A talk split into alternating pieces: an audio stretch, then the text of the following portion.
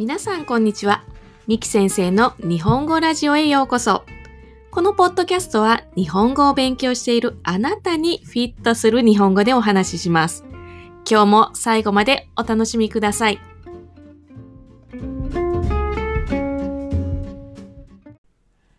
今日の言葉はバイキングです。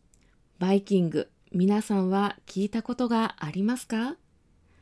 このバイキングという言葉、昨日の日本語の授業の中でカタカナ語を勉強した時に出てきました。教科書にはバイキング料理という言葉が出てきました。学生はバイキング料理は地中海の料理ですか？と聞きました。バイキング料理は地中海の料理ではありません。レストランやホテルで料理を自分で食べたい分だけ自分のお皿に盛って食べられる食べ方です。世界的にはブッフェという言い方が通じるようですね。そして学生はさらに質問してきました。それじゃあ食べ放題はバイキングという意味ですか？これはどうでしょう？これは半分正解、半分違っています。食べたい分だけ食べられるので食べ放題なんですが、バイキングは自分で料理を取りに行かなくてはいけません。食べ放題のレストランの中にはお客さんのテーブルまで持ってきてくれるお店もありますから食べ放題イコールバイキングという意味にはなりません。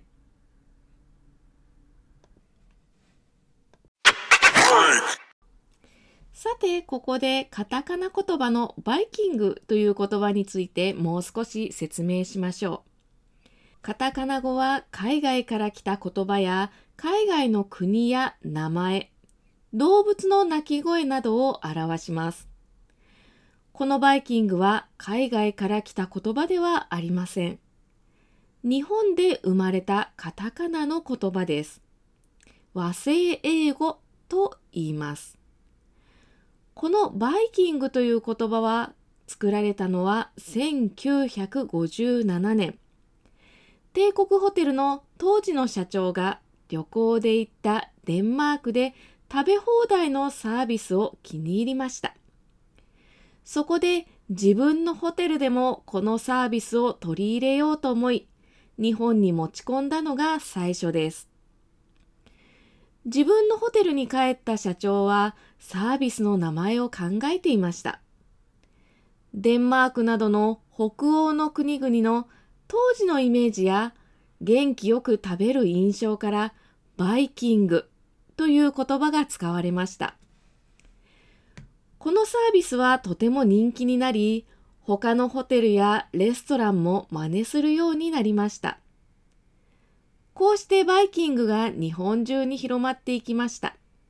そして今では焼肉バイキング、ランチバイキング、ケーキバイキングなどがあります。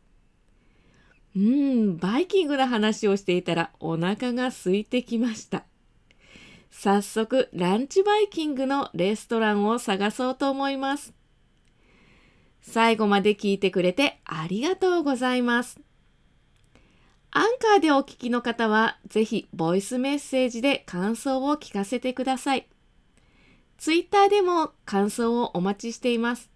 とても喜びます。それでは次のエピソードでお会いしましょう。バイバイ。